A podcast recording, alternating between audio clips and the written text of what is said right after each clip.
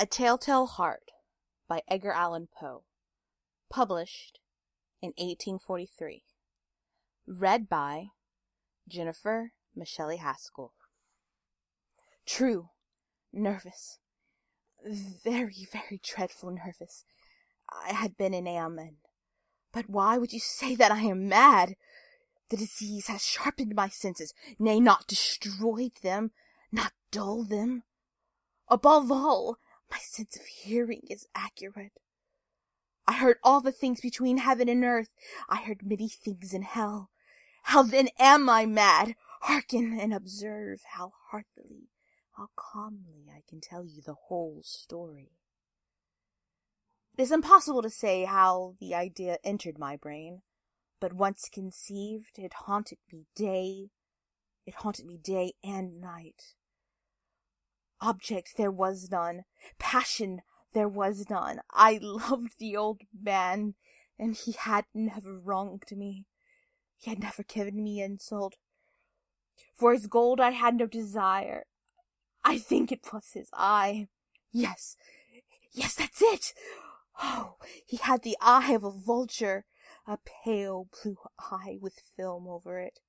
Whenever it fell upon me, my blood ran cold, and so by degree, very gradually, I had made up my mind to take the life of the old man, and thus rid myself of his eye forever. Now this is the point. You fancy me mad. Madmen know nothing. But you should have seen me. You should have seen how wisely I proceeded. With what caution. Oh, with what foresight. With what determination I went to work. I was never kinder to that old man the whole week before I killed him. And every night about midnight I turned the latch of his door and I opened it. Oh, so gently. And then, when I had made a significant opening for my head, I put in a dark lantern. All closed, clothes that no light shone out, and then I thrust my head in. Oh, you would have laughed to see how cunningly I thrust it in. I moved it slowly, very, very slowly, so that I might not disturb the old man's sleep. It took me an hour to place my whole head within the opening, so far that I could see him laying upon the bed. Would a madman have been so wise as this? And then, when my head was in the room, I undid the lantern cautiously. Oh, so cautiously. Cautiously, for the hinges they creaked. And I undid just so much that a single thin ray of light fell upon that virgule eye and I did this for seven long nights. Every night at midnight.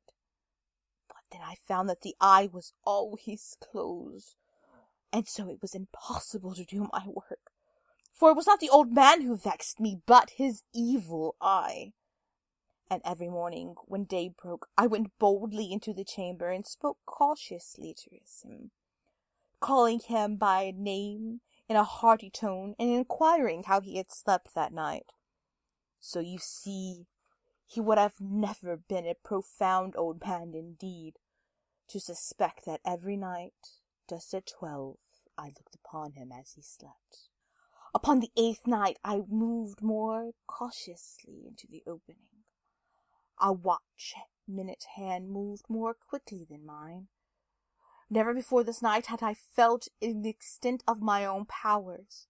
I could scarcely contain the feeling of triumph to think that there I was opening the door little by little, and he hadn't even dreamed of the secret deed in my heart. I chuckled at the idea, and perhaps he heard me, for he moved in the bed suddenly, as if startled. And now you may think that I drew back, but no. His room was black as pitch with dark, thick darkness. For the shutters were fastened close through fear of robbers. And so I knew that he could not see. And as I was about to open the lantern, when my thumb slipped upon the tin fastening, the old man sprung from his bed and cried out, Who's there? I kept quiet and still and watched him lie down.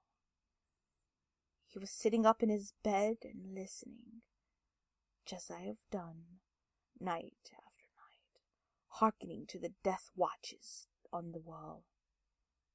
Precisely I'd heard a slight groan, and I knew that it was a groan of mortal terror.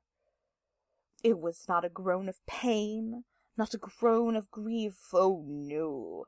It was low, stifled sound that arises from the bottom of the soul when overcharged with awe. I knew the sound well. Many a night, just at midnight, when all the world slept, it welled in my own bosom, deepening with its dreadful echo the terrors that distracted me. I say I knew it well. I knew what that old man felt, and I pitied him, although I chuckled at heart. I knew that he had been lying awake ever since this first noise, when he had turned in his bed. His fears had not ever been since growing upon him. He had been trying to fancy them as causeless, but could not. He had been saying to himself, It is nothing but the wind in the chimney, or a mouse on the floor, or it is just merely a cricket which made a single chirp. Yes, he said, trying all these things in vain. But it was in vain, all in vain, because death in approaching him had stalked him like the black shadow before him and enveloped the victim, and it was a mournful influence of the unperceived shadow that caused him to feel, although he neither nor saw nor heard, to feel the presence of my head within the room. When I had waited a long time, patiently, very patiently, without hearing him lie down, I resolved to open a little, very little, of my lantern. So I opened it, and you cannot imagine how stealthily, stealthily, until the length of the simple dim ray, it was like a thread a spider shot from the crevice and fell full upon that vulture's eye. It was open, wide open, and I grew furious as I gazed upon it. I saw in its perfect distinctness all dull blue, with a hideous veil that chilled the very marrow in my bones, but I could see nothing else of the old man's face or person, for I had directed the ray of light by instinct precisely upon that damned spot. And have I not told you that you mistake this madness for over accuracy of the senses? Now I say there come a moment where the ears, a low, dull, quick sound, such as to which when an envelope in cotton. I knew that sound all too well. It was a breathing, and it was the beating of an old man's heart. It increased my fury as the beating of a drum stimulates a soldier into courage. But even yet I refrained and kept still. I scarcely breathed. I held the lantern motionless. I tried how steady I could to remain the eye with the ray. Meantime, the hellish tattoo of his heart beat increased. It grew quicker and quicker and louder and louder every instant. The old man's terror must have been extreme because it grew louder, I say, louder every moment. Do you mock me? As well as I have told you that I am nervous. And so am I. And now, at the dead hour of the night, aimed in the dreadful silence of the house, so strange a noise as this excited me to uncontrollable terror. Yet, for some moments longer, I refrained and stood still. The beating grew louder. It grew louder. I thought the heart must burst, and now a new anxiety seized me. The sound would be heard by a neighbor. The old man's hour had come. With a loud yell, I threw open the lantern, leaped into the room. He shrieked once, and only once. In an instant, I dragged him to the floor and pulled the heavy bed over him. And then I smiled gaily to find the deed so far done. But for many minutes the heart would beat with a muffled sound. This, however, did not vex me. It would not be heard through the wall. At length it then ceased.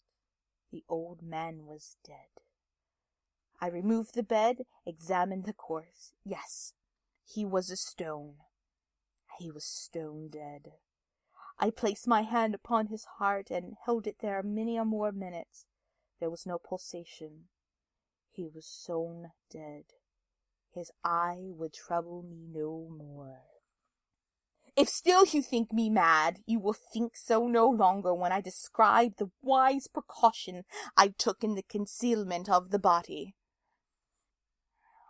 The night waned, and I worked hastily, but in silence. First of all, I dismembered the corpse. I cut off the head and arms and legs.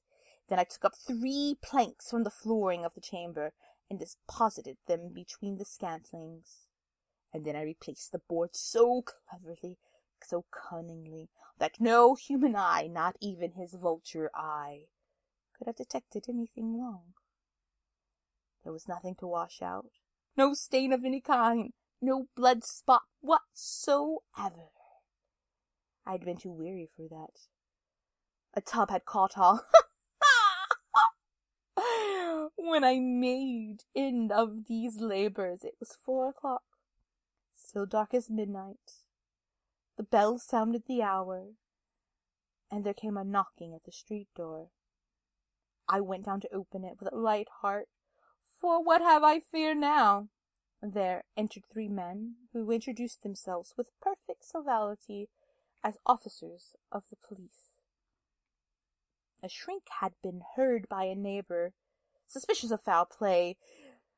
They had been aroused, and information had been logged with the police officers, and they, the officers, had been sent to search the premises. I smiled. For what had I to fear? I bade the gentlemen welcome. the shriek, I said, was my own dream. The old man I mentioned was absent and not even in the country. I took my visitors all over the house. I bade them search, and to search well. I led them at length to his chamber.